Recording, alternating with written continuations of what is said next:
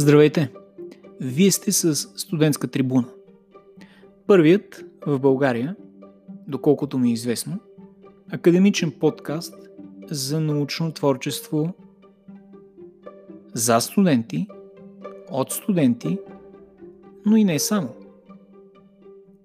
Подкаст, който в много отношения наподобява класическият формат на академичният журнал, където може да намери изява творчеството, което пък от своя страна отрезява идеите и развитието на студентите, бакалаври, магистри, докторанти. Само, че академичните журнали не ги чете никой, абсолютно никой извън академичната система. Нещо повече, не ги чете никой и в академичната система това отношение не е ли добре? Някои от тези свежи идеи, някои от тези мисли, от това творчество да намери изява и в една съвременна дигитална среда, в която подкастът е предпочитана, ако не препоръчана форма на получаване на информация. Един експеримент, който започва и ще продължи да се развива според обратната връзка, която се получава от средата. За разлика от класическия журнал, в който се публикува рецензиран предварително труд или пък се рецензира някакъв труд в последствие, тук рецензията идва в реално време. Защото ще се радвам да си говорим в формат на интервюта по много от темите, общонаучни или специализирани, които ще разгледаме в този подкаст. Това не е една пледуария. Този първи епизод не задава ограниченията на формата, а напротив, само очертава възможностите пред него. Иначе казано, започваме с една интересна за всеки един млад човек днес тема, каквато е емоционалната и социална интелигентност, защото тя има отношение към много аспекти на нашия живот. В последствие ще навлизаме и с дебрите на академичното творчество, според интереса и обратната връзка от слушателите. Всеки един ще може да допринася със свой епизод за подкаст. Всеки един, който допринесе, ще получава награда от Националният студентски дом за участието си в тази пилотна инициатива, но и титлата на иноватор в университетския свят в България днес. Може да стане традиция, това, което започваме, може да бъде репликирано на принципа на отворения код многократно и много по-успешно от останалите, но ние се чувстваме длъжни да му дадем едно скромно начало днес с този първи епизод защо емоционалната интелигентност и социалната интелигентност като проява на първата в групови отношения бе избрана. Вече засегнахме този избор, но този избор е в контекста на кризата, пандемичната криза от 2020 година, която на дневен ред изкара темата за интелигентността на глобално ниво. Не, че тя е загубвала тази си приоритетност, но не толкова се говори в медийното пространство за интелект в кризисно време, когато то не е настъпило. Дори и ако се абстрахираме от медийното говорене, за интелекта може да съдим по действията на всеки един от нас в това предизвикателно време. Може да съдим и по писаниците ни в социалните мрежи. Въобще можем да бъдем съдници и да бъдем съдени във всеки един момент по много различни начини. Но емоционалната интелигентност е това на края на деня, което като разлика ще определи какви ще бъдат отношенията ни с нашите приятели, с нашите колеги, с нашите противници след края на кризата. Защото емоционалната интелигентност ще отсъди ние как и доколко ще запазим отношенията си с всички тях, когато това физическо, наричано и социално дистанциране приключи. Как реагираме, как разчитаме на емоциите, как ние самите емоционално изразяваме себе си, е много важно за нашият успех. Когато загубим много от възможностите за изразяване в дигитална, дистанционна среда, става още по-важно да се замисляме върху тези въпроси. А за да се замислим върху нещо по същина и да стигнем до смислен извод, ние трябва да го разбираме. Ето защо първата тема е именно свързана с емоционалната и социална интелигентност. Кои са авторите на тези теории? Какви са теориите по същество? И какво приложение намират те в съвременния свят? Приятно слушане!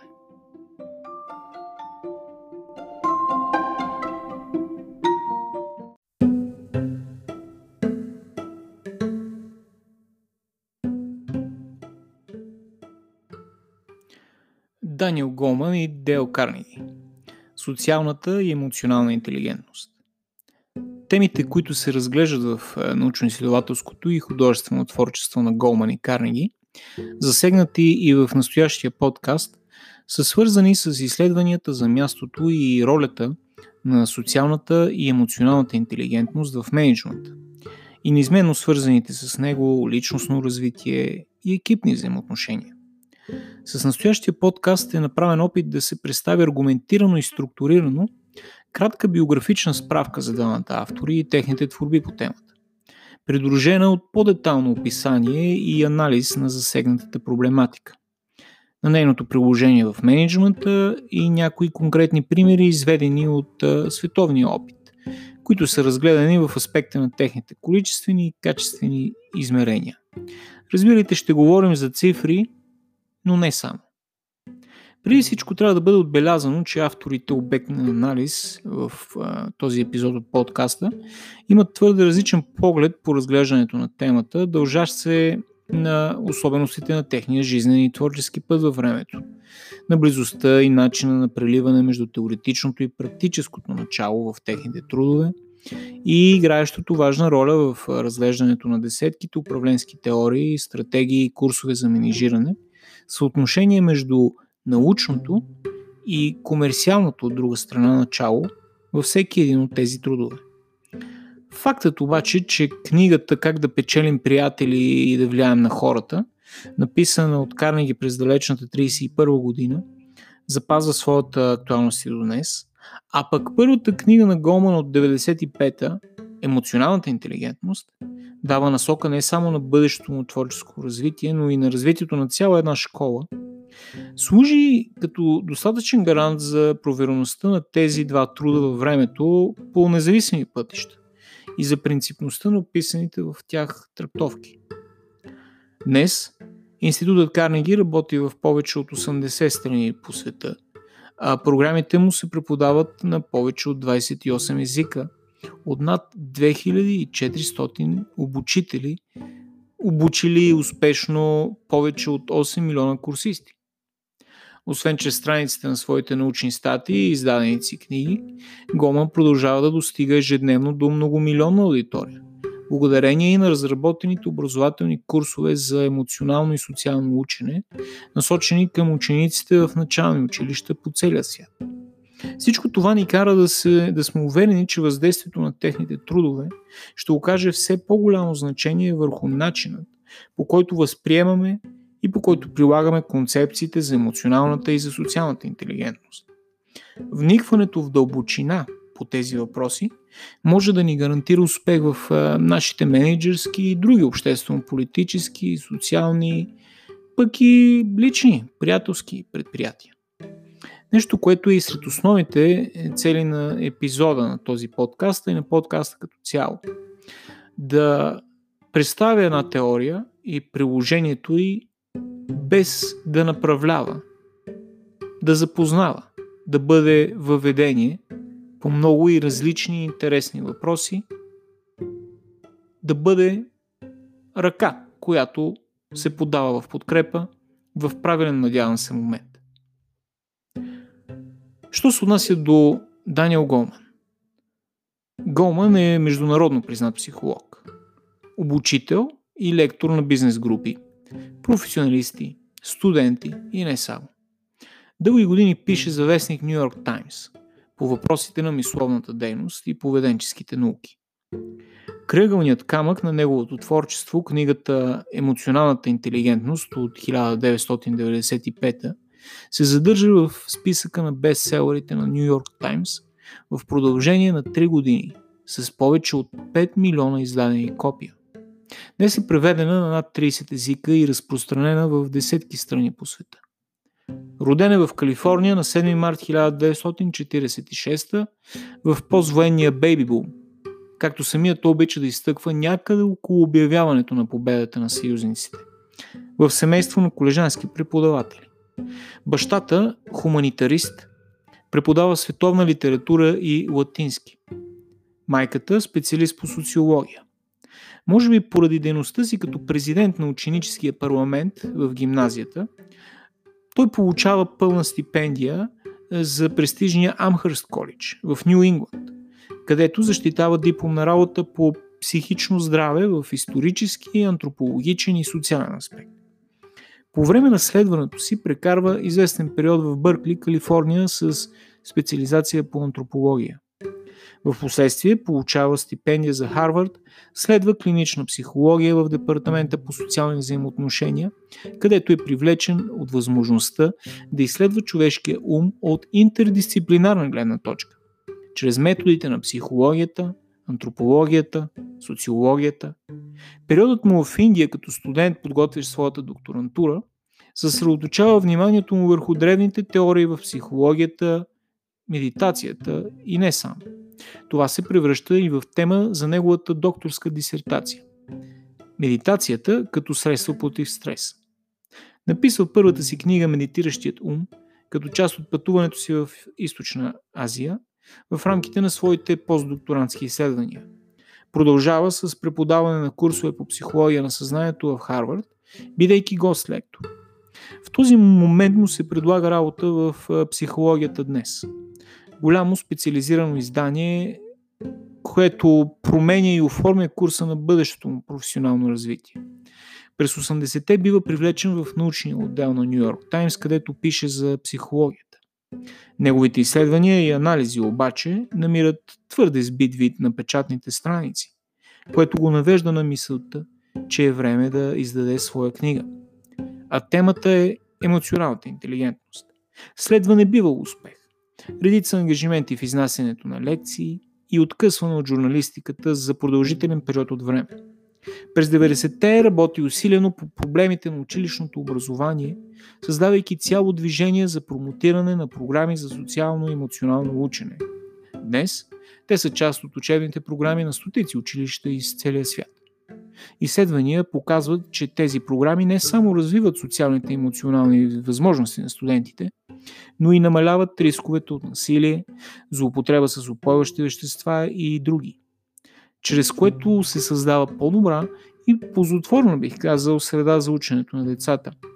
Данните го доказват. С над 12-15% средно се повишават техните академични резултати. Но повече от всичко, интересът на бизнес средите към темата за емоционалната интелигентност е този, който кара Голман да издаде втората си книга посветена на темата, а именно да работим с емоционалната интелигентност. Издадена е през 1998.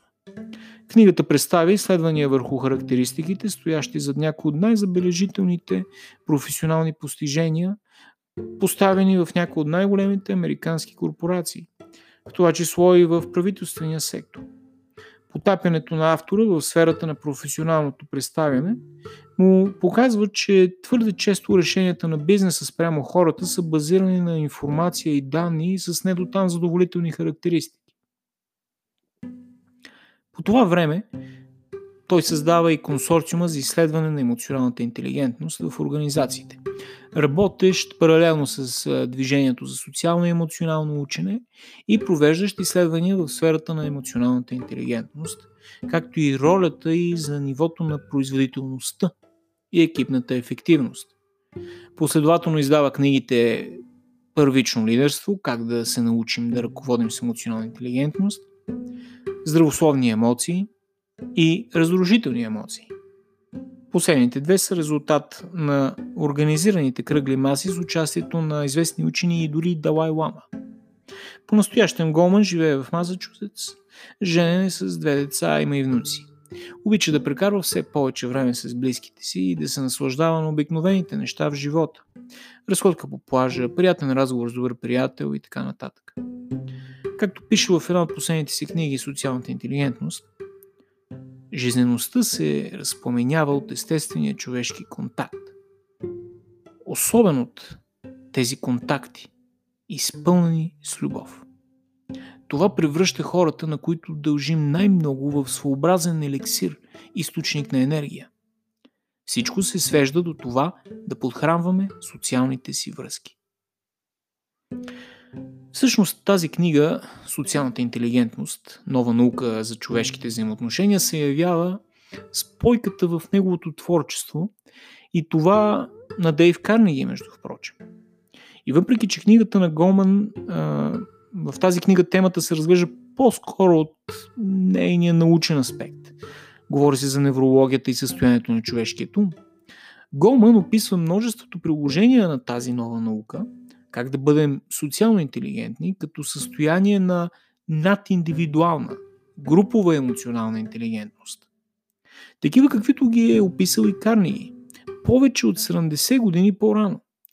Създаването на връзки, в развитието на партньорства, в ръководенето и влиянието над останалите, в постигането на вътрешната и външна емоционална хармония. А сега да поговорим и за Дейв Карнеги. Карнеги е писател, лектор. Роден е през далечната 1888 в семейството на фермери в щата Мисури. Като дете е слаб в спортовете и състезанията, но намира начин да спечели респект и да създава приятелства, бидейки силен в какво? В ораторските си умения. В гимназията се включва в клуб по дебати, където развива своята риторика и става умел оратор. След гимназия записва да следва в Штатския колеж за учители.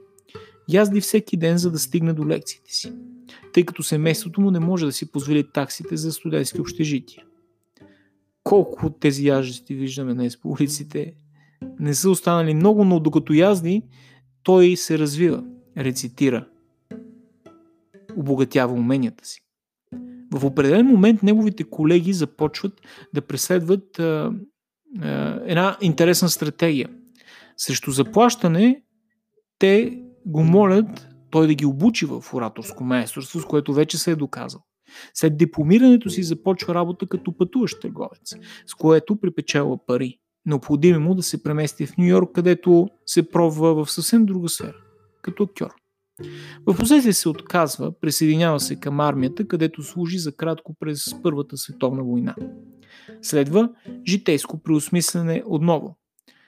Този път той търси себе си и бъдещото си развитие. Връщайки се към студентските години, решава, че онова, в което е най-добър, ораторството, може да му докара пари. Преподавайки това изкуство на възрастни, но в аспекта на правенето на бизнес – т.е. при продажбите, преговорите и така нататък. Курсът, който стартира, има голям успех и Карнеги отваря свой собствен институт, кръстен на негово име, разбира се. Издава първата си книга през 13-та година. Говоренето пред публика и влиянието в бизнеса. Като хитър маркетингов ход сменя спелуването на името си с цел да наподоби едноименната известна и богата фамилия Карнеги, към която иначе не принадлежи. През следващите две десетилетия усъвършенства съдържанието на курсовете си, за да посрещате развиващите се нужди на неговите курсисти, професионалисти от частния сектор. Карнеги възприема схващането, че най-успелите бизнесмени в дадена индустрия са не само най-много, тези с най-много технологично ноу-хау, а тези с най-добри умения за работа с хора. тъй наречените soft skills. Ето защо преподава на студентите си техники за публично говорене, за социални и комуникативни умения и не само. През 1931 година издава огромен научен труд, прочитайки биографиите на стотици успели личности. Темата на труда – как да печелим приятели и да влияем на хората. Запомнете тази книга. Тя се продава в милионни копия и бива преведена на десетки езици. Именно този труд е кръгълният камък на неговото творчество. В следствие на нейният успех, Институтът Карнеги прераства през годините с клонове в над 750 американски града и в близо 15 страни по света. Към годината на неговата смърт, 55-та, повече от 450 000 души са посетили неговите класове в световен мащаб. Макар и оставяйки фокусиран върху изнасянето на лекции, Карнеги пише биографични книги, водейки, воден от позицията, че най-добрият начин е да научиш тайната на успеха е да прочетеш историите на успелите хора, разбира се. Втората съпруга на Карнеги взима дейно участие в развитието на институция и института днес и създаването на програми и курсове за нововъзникващата класа от млади жени професионалисти. Карнеги умира от неизлечимо заболяване на 66 годишна възраст. Но остава пионер в сферата на продължаващото обучение и образованието за възрастни, на саморазвитието през целия живот. Неговите книги вдъхновяват поколения наред и днес. По настоящем институтът Карнеги има клонове в повечето 80 страни по света. Въпреки, че има написани хиляди страници, неговото основно послание за това как да живеем успешен живот и как да се развиваме като менеджери може да бъде обобщено в следната фундаментална максима. Забравете за себе си. Правете неща за останалите.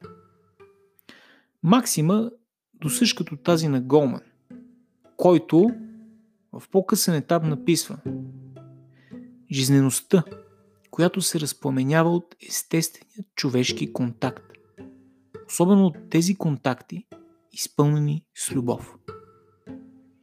Алтруизмът присъства изключително силно в тези напътствия към успеха и нагледава как двама изследователи, творци и общоприяти гуруто в сферата на изграждането на лидерски и бизнес умения с толкова различен научен, творчески и житейски път, могат да имат толкова близки по смисъл и значение за практиката, заключения и изводи в една страшно неточна наука. В различно време и етап на развитие на теорията и практиката в тази област. При напълно различни обстоятелства, използвани техники и методи на анализ, които прилагат.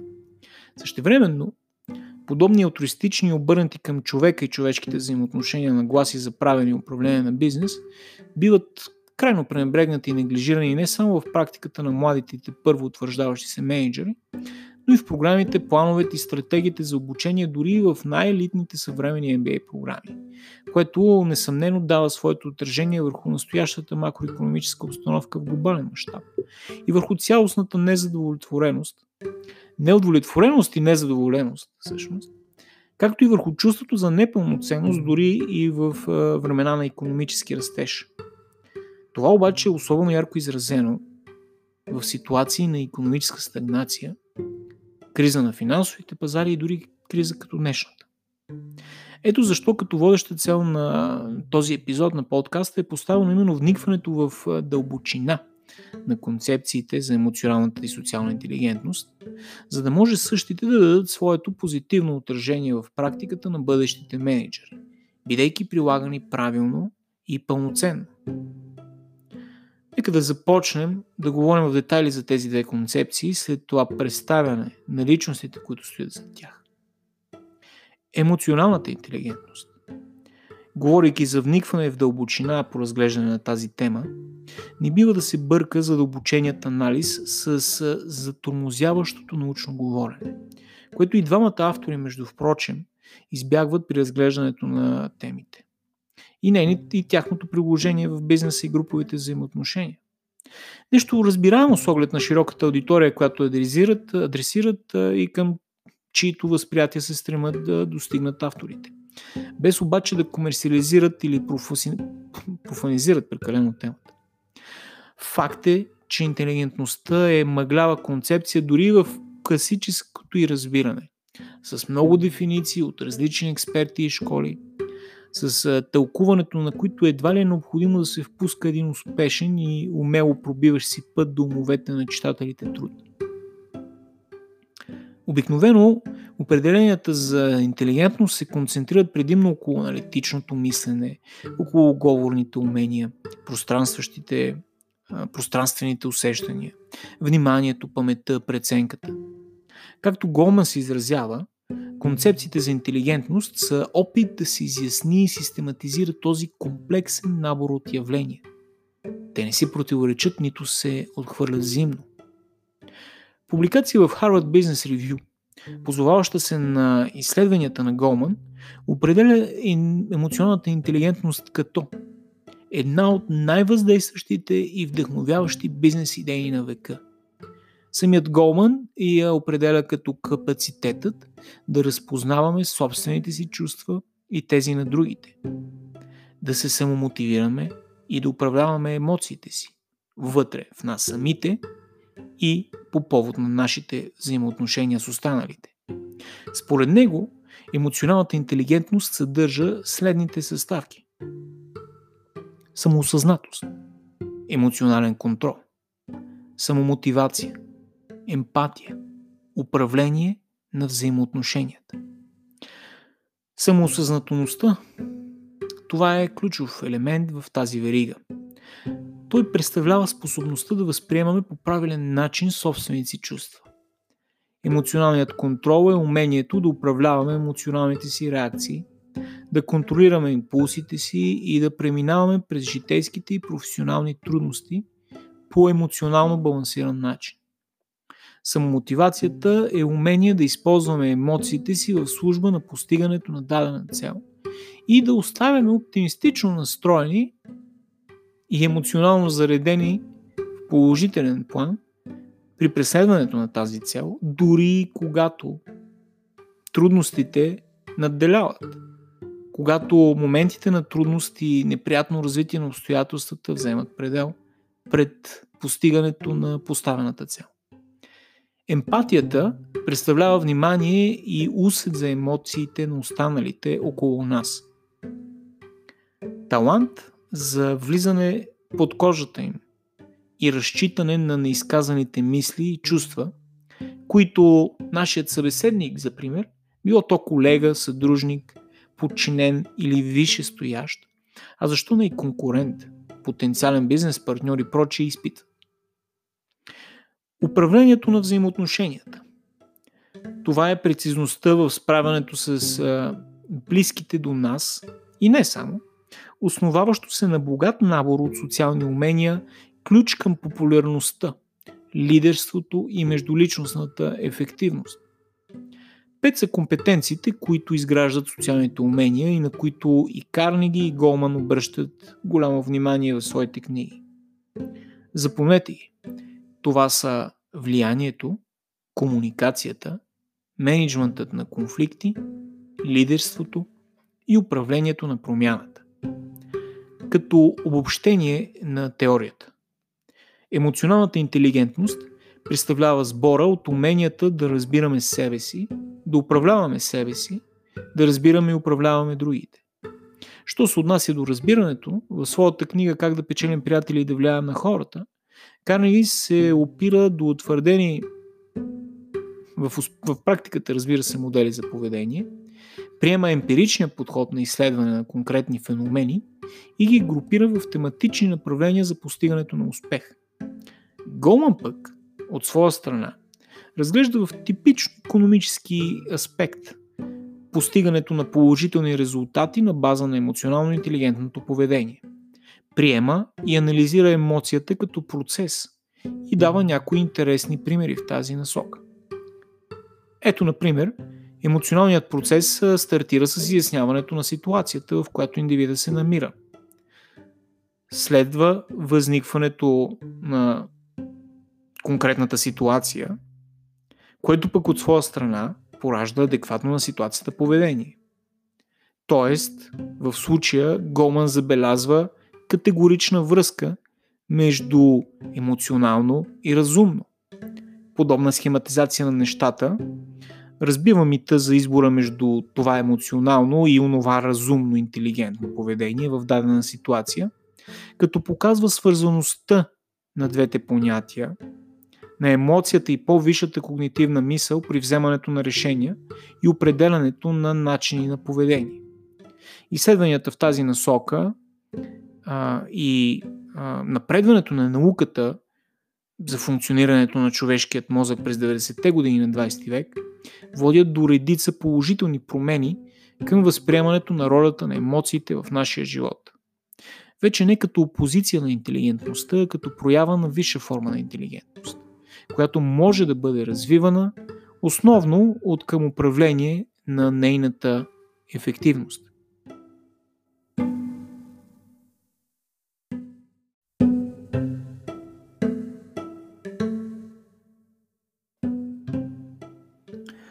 Всяка величина в света на економиката и управлението обаче, колкото и значима и определяща е да е тя, трябва да има своята скала и методи за измеримост, нали така? Затова наричаме науката наука. Такъв е и случаят при емоционалната интелигентност, където има различни инструменти, с които измерваме стойностите й. Като цяло има два метода за анализ. Измерване на уменията за EQ и самооценка на EQ – разбирайте Emotional Coefficient. Тестовете за измерване на уменията за IQ обединяват разрешаването на емоционално обвързани ситуации, като например как да действаме, когато имаме нужда да се почувстваме по-добре след разочароващо представяне в работата. Подобни тестове включват оценяване на база на процентно съотношение на хора, приемащи или пък отхвърлящи вашият отговор за правилен. Това само по себе си говори за неточността и относителността на резултатите при този род тестуване. Ето защо често използвани са формите за оценка на емоционалната интелигентност, в които анализът се извършва на база на модел за оценка на личността, съчетаващ самооценка, но и външна оценка. Експертите обаче са на позиция, че концентрирането на усилия трябва да бъде по-скоро около стратегиите за развитие на EQ, отколкото около опитите за намиране на сравнително успешен и практически приложим модел за съпоставяне на личните EQ резултати с тези на останалите. Според тях, преди всичко трябва да бъдат развивани умения за разпознаване и определяне на емоциите, за разпознаване причините, породили дадена емоция, за преодоляване на несполуките чрез оптимизъм, за освояване техники за разсейване, за вслушване в гласа на опита, за развитие на умения за слушане. Често подобни курсове, изискващи продължителни и постоянни във времето усилия, от страна както на обучаеми, така и на обучители, се струват твърде скъпа инвестиция за менеджерите, които не си дават сметка за това с каква висока степен на възвръщаемост би било развитието на умения за емоционална и социална, разбирайте групова, ефективност в рамките на даден колектив и какъв ефект би имало това върху цялостното представяне на организацията, върху изграждането на нейният социален капитал. Въобще, стартирайки на индивидуално ниво, емоционалната интелигентност дава най-големи резултати на надиндивидуално. Ще повторя отново. Стартирайки на индивидуално, индивидуалната интелигентност се превръща в надиндивидуална. Това междуличностно развитие всъщност е доказателство на популярната теза, че лидерите допринасят с до 20% за успеха на организацията, а в останалите 80% става въпрос за отговорност на техните последователи и изпълнителите на тяхната воля, на техният път. Тук се намества именно ролята на социалната интелигентност. Ето защо завършваме първата тема и прескачаме към нейното естествено надграждане от емоционална към социална, групова емоционална интелигентност. Въпреки, че Голман прави популярна за широката общественост темата за социалната интелигентност и нейното приложение в менеджмента, а Карнеги описва още през 30-те години на 20 век принципите на социално интелигентния менеджер, без обаче да ги назовава като такива, Най-популярното определение за социална интелигентност дава Едуард Торндайк, а именно способността да разбираме и управляваме хората, да реагираме мъдро в взаимоотношенията помежду си.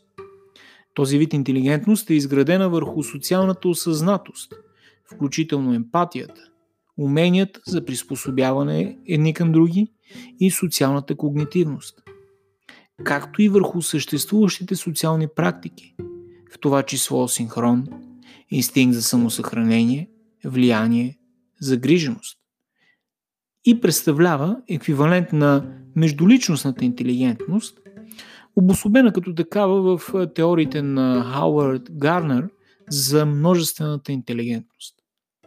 Най-новите изследвания в сферата на неврологията, описани в книгата на Голман Социалната интелигентност, нова наука за човешките взаимоотношения, показват, че дизайнът и цялостното проектиране на нашия мозък го правят силно социализируем, податлив на връзка, подобно на Bluetooth технологията, за пример.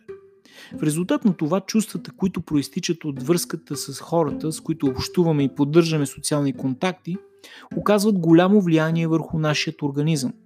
Благодарение на галопиращите хормони, регулиращи биологичните ни системи, от сърцето до имунните клетки. Науката вече може да проследи взаимовръзката между стресовите социални контакти, които изграждаме или поддържаме във времето, и малформацията в работата на определени гени, които регулират имунната ни система. Всичко това показва голямата важност, роля и влияние на социалните ни взаимоотношения и правилното им структуриране, възоснова на добре управлявани, с стремеж към развитие, умения за социална или групова емоционална интелигентност. За пример, социално интелигентните предприемачи са тези, които приемат колегите си такива каквито са. Тези предприемачи признават грешките си. Широко скроени са и отворени за нови идеи и перспективи. Имат социално самосъзнание. Любопитни и любознателни са. Не правят прибързани решения. Преценяват възоснова на справедливостта. Чувствителни са към чувствата и нуждите на останалите. Честни са към себе си и останалите. Интересуват се от нормите на човешките взаимоотношения. Адаптивни са в различна социална обстановка. В резултат на прилагането на този комплекс, огромен комплекс би го нарекал от поведенчески модели, менеджерите повлияват положително върху цялостната организационна култура и върху поведението в организацията. Дали това са менеджерите, които имат най-добри балансови показатели на края на финансовото 3 месече? Не е сигурно. Но е сигурно, че това са менеджерите, които изграждат най-здравите, стратегически здрави условия на съответните корпорации, стига те да сумеят да превъзмогват микрокризите на оперативно възнищи, които ще, равнищи, които ще възникнат тъй или иначе, без значение от профила на съответният менеджер. Тайната в умението да се свързваме социално по успешен начин с останалите се крие в постоянното изграждане и трениране на тези умения в реална среда и разчитането на различните социални ситуации, в които изпадаме, отговаряйки си успешно на въпроси като какво се случва около нас и какви са интересите, какви са нуждите и чувствата, какви са вероятностните намерения на другите, с които се намираме в определени взаимоотношения към даден момент. Без значение от конкретиката на съответният бизнес, конкретиката на съответната економическа ситуация обаче, уважението Приемането и оценяването на приноса на екипа на работното място представлява добра гаранция, че в замяна може да очакваме и получим същото. Не се изисква огромен интелект, за да предположим, че това ще бъде причинно-следствената връзка, нали така? Социално интелигентните менеджери работят и върху изграждането на умения, особено при воденето на преговори, при които се стремят да акцентират върху положителното, да избягват категоризацията и догматизирането, да приемат, да не приемат, да се съгласяват, да не се съгласят с нечие мнение или позиция, вместо да успорят или критикуват неговата състоятелност, да прецизират внимателно думите и позициите си и да акцентират върху еднаквостите и общите неща, вместо върху разликите и несъответствията в начините на мислене, комуникация или пък на поведение. Тези лидери правят това не за да бъдат емоционално и социално интелигентни като самоцел, за да постигнат по-високи резултати. Едното просто е отражение на другото. Едното е средство за постигане на целта. Ефектът от изграждането и прилагането на тези умения се проявява най-добре в сферата на работа, включваща полагането на емоционален труд, какъвто е на лице в бизнес организации и в сферите на услугите, например. Емоционалният труд изисква високо ниво на самоконтрол и организация, а липсата на умения за социална интелигентност може да доведе до проблеми в личен и професионален план за заетите и тяхната съвместна работа, включително рефлектирайки върху качеството на предоставяните услуги и отношенията спрямо крайните потребители. Какво е приложението и каква е практическата насоченост на тези две теории в менеджмент? Що се отнася до рефлексиите на нивата на емоционална и социална интелигентност върху цялостното представяне в работния, управленски и оперативен процес, Голман заявява Може би най-голяма изненада за мен бе влиянието на концепцията за емоционална интелигентност върху света на бизнеса и в частност върху ролята и за лидерството и кариерното развитие. И наистина, Първоначалната практическа насоченост на емоционалната интелигентност Гоман вижда върху развитието на училищни програми за емоционално и социално интелигентно учене, където повече от 50% от децата, преминали подобни програми, показват завишени резултати в изпитите. А проявите на отклоняващо се поведение спадат с над 28%. Но каква е почудата за Голман, когато се оказва, че концепцията за емоционалната интелигентност се възприема изключително успешно в бизнеса? А изследванията показват, че тя носи по-голямо отрежение за успеха в менеджмента, дори и от това какво е нивото на IQ, коефициента за класическата или възприемане за класическа интелигентност на даденият менеджер. Като най-добра съпоставка за случая обаче, макар и до някъде абстрактна, може да послужи и изказването на управителя на голяма фирма за наемане на експертен и ръководен персонал в САЩ, който казва Изпълнителните директори биват наемани заради интелекта и бизнес експертизата си, но биват уволнявани заради липсата на достатъчно висока емоционална интелигентност. И наистина, Проучванията, които са детално описани в книгата Да работим с емоционалната интелигентност на Гоман, показват, че IQ резултатите предсказват с изключителна точност дали даден служител може да се справи с възложените му когнитивни задачи, тези, които се изискват по същество от неговата организация. Но IQ бледне тогава, когато трябва да се прогнозира кой сред групата от талантливи и способни кандидати в интелектуално изискваща професия ще се превърне в най-добрият лидер. Дори от описаните изследвания, касаещи кариерния успех, там се показва, че IQ играе ключова роля безспорно за успеха при намирането на подходяща заетост, повече от 20-25% дори. Но EQ, емоционалната интелигентност, може да увеличи производствените способности с повече от 20%, с което да допринесе за по-добрите резултати и кариерното израстване в организацията. Данните се потвърждават и от мнението на топ менеджмента.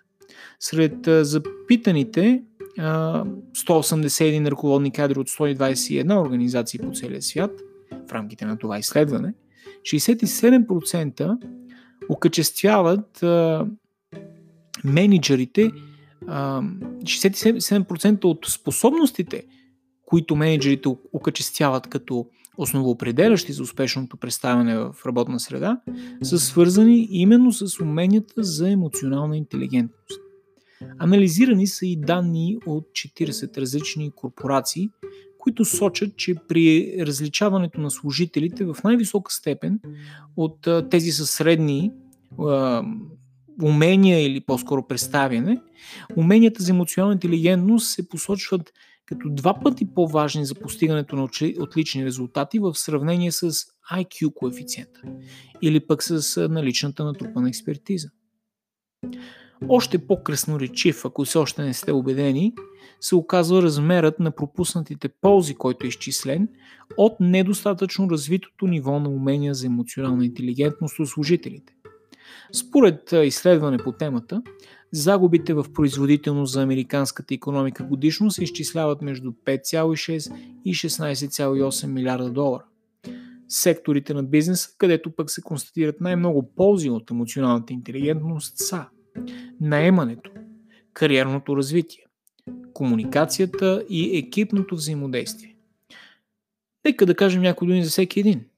Що се отнася до наемането, залага се по-скоро на измерване на капацитета за развитие на уменията за емоционална интелигентност у служителя, които в последствие биха могли да имат основоопределящо значение за средата за работа в екипа и цялостното ниво на показаните резултати. Кариерното развитие в аспекта на надграждането на уменията за емоционална и социална интелигентност сред служителите и менеджмента може да се състои на всяко равнище в организацията, но трябва да се подготвя възоснова на конкретни специфики, билото личностни или екипни, да бъде част от целенасочена стратегия и да бъде реализирано, забележете, посредством насърчаването на съпътстващи мерки за самоусъвършенстване на обучаващите се. Относно вътрешно-организационната комуникация, този основен стълб в социалните умения разширява своята роля в днешния глобализиращ се свят безспорно и съвременните изисквания на динамичния бизнес го налагат. Но дори и в миналото умението за разпознаване на комуникационните сигнали е било важно средство за създаването на връзки в общността. Изграждането на иерархични общности между общностите на микрониво и подпомагането на кооперативните усилия във всяко едно отношение. И днес правилата на играта остават същите. Унези, които най-умело могат да събират и анализират информация по вербален и невербален път, за другите, те са тези, които успяват. Та нима това, което другите правят или се очаква да направят, това, което те притежават като конкурентно предимство в борбата за оцеляване и благоденствие, информацията за всичко това не е определяща. Да, така е. Но интерпретацията на тази информация изисква и емоционална интелигентност. Защото не толкова информацията сама по себе си, колкото правилното и комуникиране и разбиране в контекста на дадената среда и отношения се явяват решаващи за изхода на много от ситуациите в бизнеса днес – пък и в миналото. В заключение, концепциите за емоционалната и за социалната интелигентност набират все по-голяма сила в практиката, във всички сфери на бизнеса. От наемането и обучението, през кариерното развитие, екипната ефективност и продуктивност, до цялостното представяне на организацията. Въпреки това, не бива да се превъзнася значението на тези концепции, чието успех в практиката зависи от нещо друго. Зависи изцяло от това доколко ефективно ще бъде насочен потенциалът им в правилната посока и доколко осъзнат като инструмент за влияние и въздействие ще бъде този потенциал. Но преди всичко, хармоничното и балансирано управление на емоциите и взаимоотношенията ни следва да бъде разбирано като необходимост на индивидуално ниво от всеки един. На страна от своята актуалност днес. Със сигурност това не е просто поредната теория, за която е модерно да се говори и пише. Макар и публикациите да растат лавинообразно.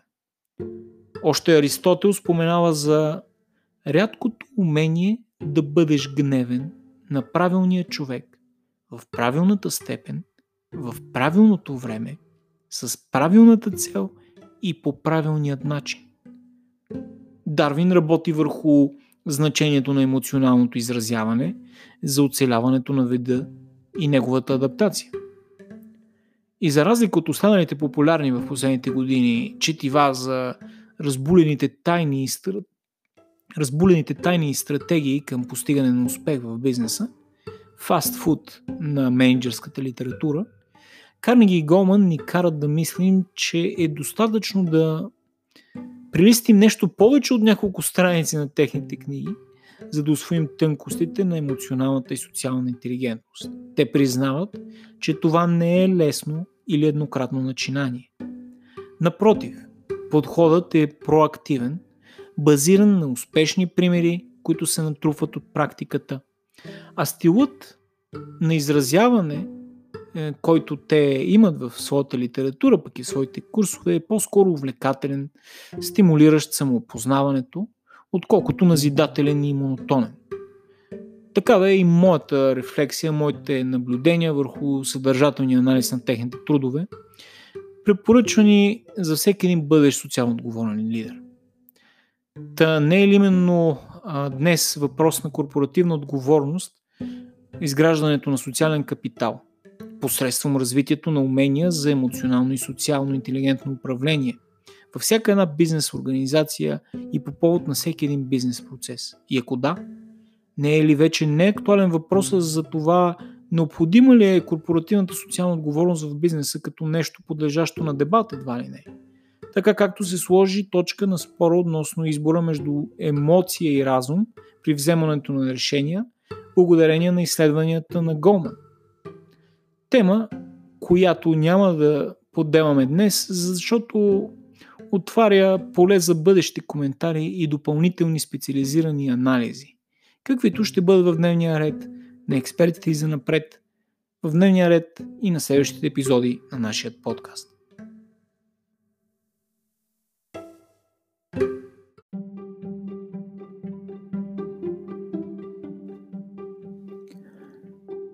Откъдето и да слушахте този епизод, благодаря.